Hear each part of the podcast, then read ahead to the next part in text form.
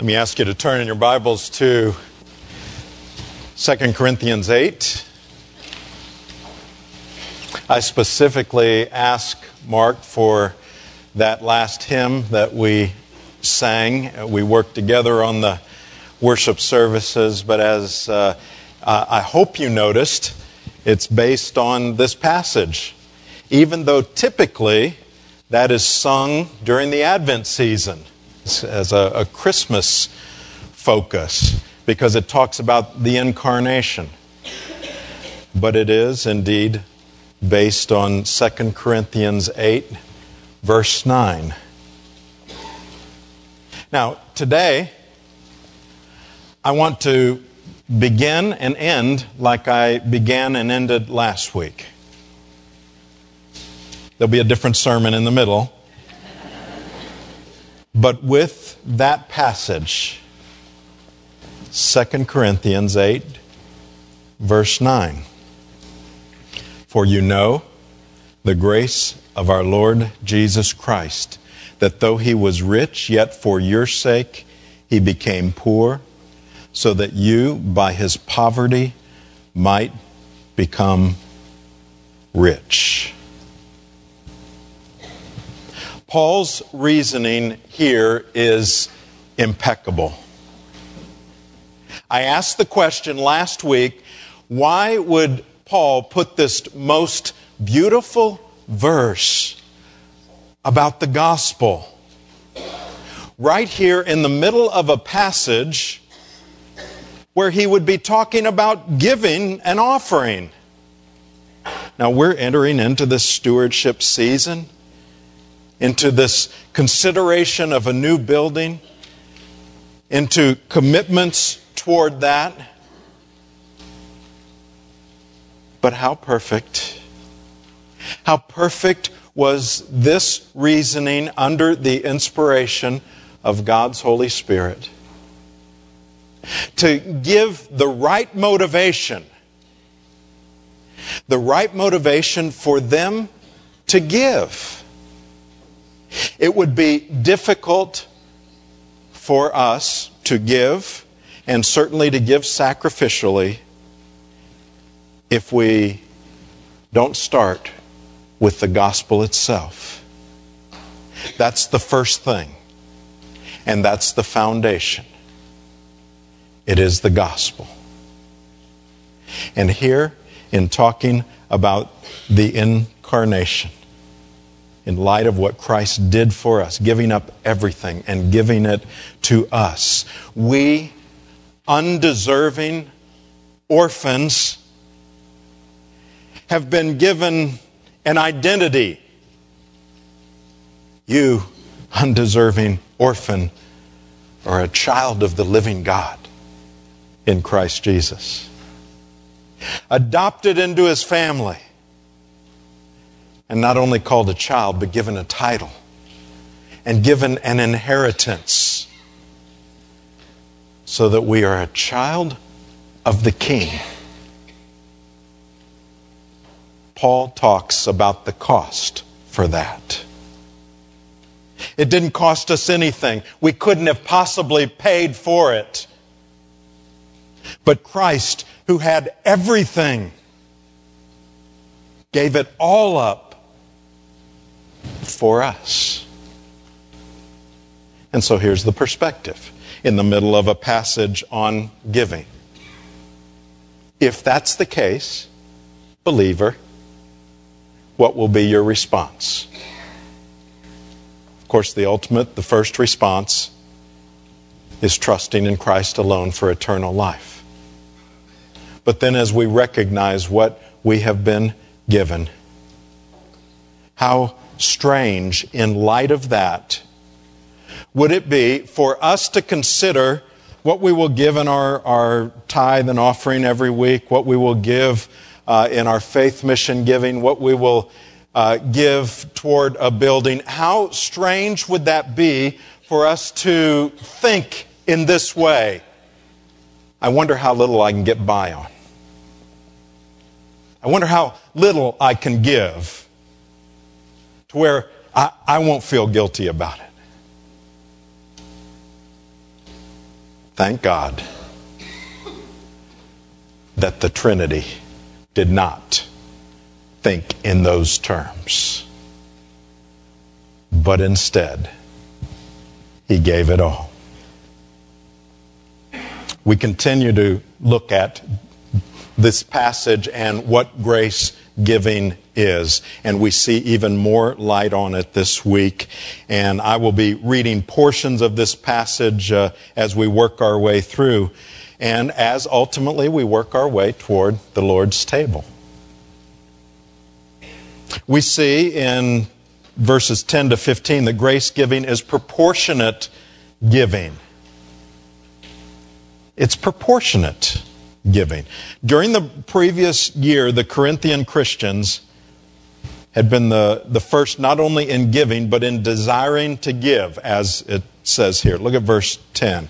And in this matter, I give my judgment. This benefits you, who a year ago uh, started not only to do this work, but also to desire to do it.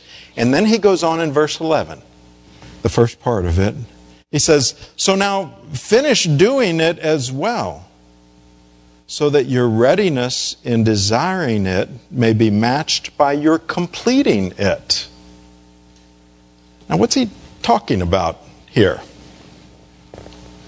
Paul is saying, okay, it's time to finish the task.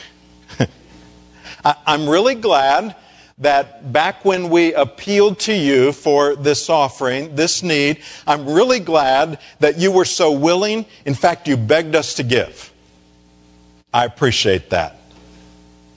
Okay, now it's time to give. it's, it's time to, to follow through. Evidently, there was some kind of a promise or a pledge made that Paul is unashamedly going back to them and saying, It's time for you to follow through on that. Now, what I want you to notice, and I haven't read this phrase in verse 11 yet, but there is a, a, phrase here that will give us a hint in terms of how much they gave and how you can begin thinking what God would have you to give. Now, you remember the application last week? I said, don't worry about amounts. Just do one thing. The application of the sermon last week was ask God to give you a heart that wants to give. And that's going to be a, a part of the application this week as well, to continue to pray that. And we're still not going to think about amounts, but here we do get a hint in terms of what he says. In verse 11, after he had encouraged them to go ahead and give, uh, uh, that it be matched by your completing it out of what you have. That's the phrase I want you to notice. They are giving out of what they have. Some versions may say according to your means. Now, over in Acts chapter 11, verse 29, we see the same kind of uh, a, a, phrase. It says, So the disciples determined um, everyone according to his ability to send relief to the brothers living in Judea. How'd they determine it? Everyone according to the ability that they had to give. This is not some kind of a Marxist. Uh, uh, phrase. This is a Christian perspective, a Christian principle. You give according to what God has given you. Now, here's what I want you to remember from this the Bible does not teach equal giving among everybody it teaches equal sacrifice. Not equal giving, but equal sacrifice. That's what we are all called to do. God is not so concerned about the uh, amount you give, but rather how that amount that you give compares to the amount that He has entrusted to you. Think about Jesus it says he was at the temple and he was watching people give give their offerings at the temple he saw evidently some of the wealthier people giving probably large amounts of money. And evidently, he was able to determine that they were doing that. He could see it. Maybe they were making it very clear how much they were giving. And then he saw a widow who gave, it says, two little copper coins. And then Jesus says, okay, now look at this, all, all this giving. You know who's given the most here? Everyone that was there would have said, well, these who gave these large amounts have given the most. And he said, that's where the kingdom, he didn't say this, but, but this is the implication. That's where the kingdom is different from everywhere else. Because in the kingdom, it's not about amounts, it's about proportion. And he said, So in the kingdom, she gave more than everyone else. She gave it all. And he's giving us a little glimpse of how God looks at our giving. You know what most charities have found? Those who have less give more, percentage wise. Those who have less tend to give more. There's a New York Times article in August talking about how many studies have shown that to be true. How many charities will tell you that? Paul is saying that's not the way that it's supposed to be. But sadly, for some, the more, the more they've been given, for some, the harder it is to give it. Because it, it does, by the world's standard, begin to look like a larger amount. It is a larger amount by their standard. And yet, our concern is not how the world looks at these things, it's how the Father looks at these things. George Murray, who was uh, here a couple of weeks ago, spoke at our missions conference. After he spoke that morning, he had lunch with our missions committee and, and staff. He put it this way God is not concerned with how much you give, but with how much you have left. It's the same principle, just saying it from a different direction. Grace giving is proportionate.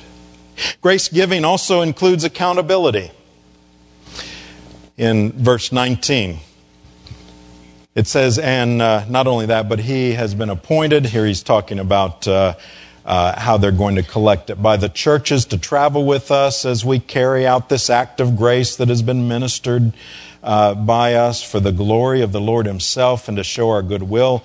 We take this course so that no one should blame us Catch that? We take this course so that no one should blame us about this generous gift that is being administered by us. For we aim at what is honorable not only in the Lord's sight, but also in the sight of man. Here's the point God's honor is at stake in how we handle money. It's His honor that is at stake. That's true with individuals, it's true with the church. Now, here at, at St. Andrews, I don't know what people give. That's how I choose to make it. Now, there are other churches where the pastor knows exactly what people give. I, I'm not making any judgment on any other pastor. I'm just telling you how it works here. And let me tell you why. I don't know and I don't want to know what people give. I would never want to be tempted to minister to somebody in light of what they give. In other words, to do something extra for them because they give a lot of money, or to ignore something because somebody might not give. I would never want to be tempted by that. Now, look, I, I hope I wouldn't do that. But I don't even want to think about it. I don't even want to have to resist that temptation. And so the fact that I don't know keeps me, that's one less temptation I have to worry about in my life. But the other thing is, I would never want to be accused of treating somebody differently. Even if I hadn't, I, I wouldn't want somebody to say, oh, well, yeah, he, he made that hospital call because of that so and so, and he didn't go here, he didn't come see me because I don't give. If that accusation comes, it cannot be substantiated because I don't know what anyone gives. That is going to continue to be the case here at St. Andrews. It will be the case in terms of pledges on this new building. Now, look, th- there will be names put on these pledges. That's for the bank's perspective. It's not for me or anyone else here. Pledges in their, from their perspective are useless with, without names being put on it, but that's just for accounting.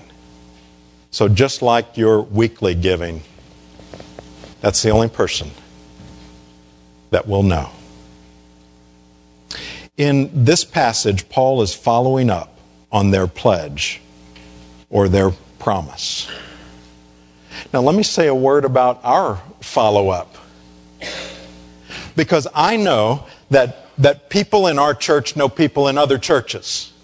And some of you have been in other churches where there have been stewardship campaigns, and some of you have had bad experiences with other campaigns. And some of you have talked to your friends, and you've heard them say, Yeah, I got a bill from my church for my pledge. Yeah, they sent me a letter. It said, You've given so much, and, you know, you owe this much, or, you know, time to catch up and that kind of thing. And they look at it like a bill. Or, in some cases, phone calls. You've given so much money and you pledge this much money. That won't happen at St. Andrews. We won't be doing that. We will keep you informed. It's our responsibility. We'll let you know where, as a congregation, we are in terms of our giving and in terms of our pledges. But if you get a letter, it's others in the church are getting the letter too. Everybody will get the letter informing. Here's where we are. Because accountability is biblical. But we will not be chasing you down, okay? So don't worry about that. You need to understand, too, that uh, whatever pledge you end up making on, in April, it's not an unrevocable vow before God. Now, we will be counting on that. You know, you determine, I, I believe this is how much I can give over these next few years, and you, you, you, we need to be able to count on that. But at the bottom of the cards, this statement will be there. This is a statement of intent that may be altered at any time as circumstances warrant. Now, I tell you that because none of us knows the future. And so it is kind of um, hard in some, at some times for us to say, well, absolutely, this is what I will be giving. But I tell you that only so you understand that we understand. And all of us are on this journey together. But follow up is, is biblical. And then notice also, and we're going to jump clear over to chapter 9. We'll be in this more next week, and that is that grace giving is willing giving. Verse 5 So I thought it necessary to urge the brothers to go on ahead uh, to you and arrange in advance for the gift you have promised so that it may be ready as a willing gift, not as exaction. That's a strong word. Not as exaction. Some of your versions may say, not as one grudgingly given. Maybe you saw this week about the church in Texas. You know, inevitably, when something like this happens, it's a, it's a little bitty church, but it made, you know, the news all over the place. And, and inevitably, it happens when this, this kind of thing happens. Uh, a pastor is being accused of withholding communion from those in his church that have not given their tax refunds. Now, he denies it, you know, and he called some of them devils and all this kind of thing. I mean, it's, a, it's not a good scene in that church. Let's just put it this way. But I thought, you know, isn't that interesting timing? Uh, communion this week, and, and then I put that thought out of my head immediately.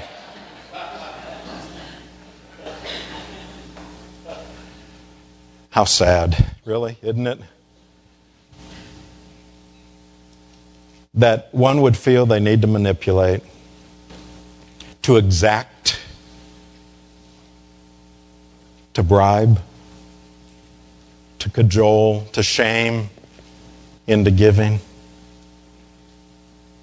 It, it only tells me, it, it, tells me a lot about the pastor, but it, it tells me too that probably some of those people don't get this part about the, the gospel being the core and the reason why we give.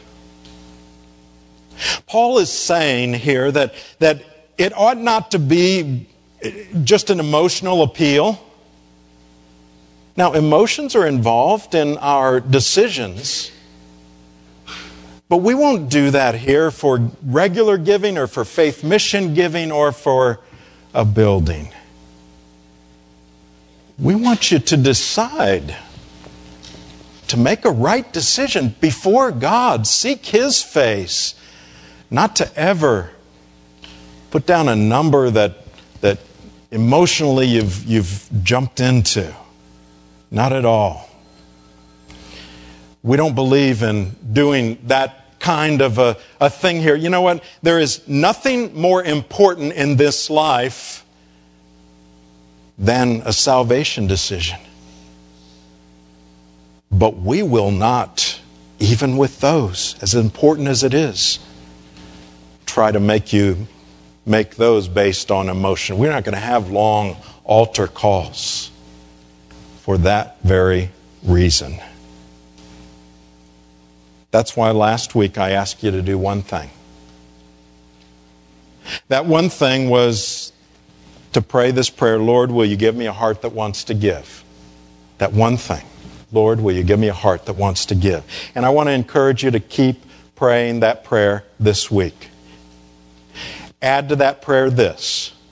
We're still not worrying about amounts and so on. Lord, what, what do you want to do through me to help accomplish your will for our church? What do you want to do through me to help accomplish your will for our church? For you know the grace of our Lord Jesus Christ, that though he was rich, yet for your sake he became poor, so that you by his poverty might become rich. You know, sometimes there's objections when it comes to giving. There were objections that Paul no doubt had to overcome. Some would say, well, my money is mine. I, I worked hard for it. And that's where this verse in the gospel comes in. Because Christ did not say, My blood is my own, why should I give it away? But he showed pure giving. Neither should we grasp that which he first gave to us. Everything we have was given by God. Christ didn't say, Well, these sinners are undeserving of my blood, so I'll withhold it. We are undeserving of his blood. And that's why it took his grace and his mercy for him to give to us. Christ didn't say, well, men might abuse my salvation, misuse it. He knew they would. Many would reject it. Many would even use it as an excuse to sin more, but he came and he gave. And so that's what brings us to this table. It is a table of giving. At its very core, it is a table that shows his giving. And if you are in Christ, if nothing else, let this table mean that to you. And as the elements are passed to you, as the bread and the fruit of the vine comes toward you, in your mind, remember, given for me. Given for me. I received from the Lord what I also delivered to you. That the Lord Jesus, on the night when he was betrayed, took bread, and when he had given thanks, he broke it and said, This is my body, which is for you. Do this in remembrance of me. In the same way, he took the cup after supper, saying, This cup is the new covenant in my blood. Do this as often as you drink it in remembrance of me. For as often as you eat this bread and drink the cup, you proclaim the Lord's death until he comes. Whoever therefore eats the bread or drinks the cup of the Lord in an unworthy manner will be guilty of profaning the body and blood of the Lord. Let a person examine himself then and so eat of the bread and drink of the cup. For anyone who eats and drinks without discerning the body eats and drinks judgment on himself. Now, here's, here's what he's saying. Again, it comes back to the gospel. That this table is a family table. Now, if, if you're not yet a part of the family, and I don't just mean a member of this church, I mean, I mean the family of God through the Lord Jesus Christ. You become a member of that family as He adopts you in and as you receive Christ as your Savior. If you're not yet a member of that family, we're glad you're here. And you're welcome to be in this room. And we want you to watch and see the significance of this meal, but it's a family meal. It's for His people, for those for whom Christ died, those who have responded and trusted in Him alone. But also, if you're a part of the family,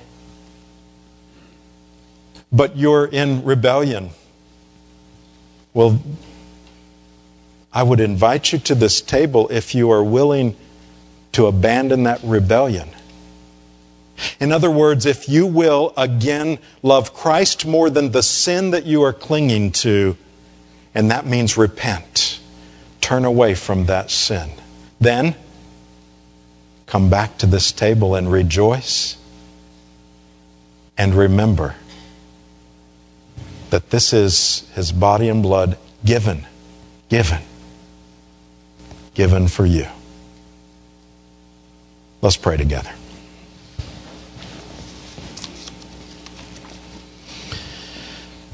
Lord, we do thank you that you first gave to us. Will you help us to respond even as we uh, take of this which represents your body and your blood? Respond to that great gift and have hearts of giving back to you. We pray in Jesus' name. Amen.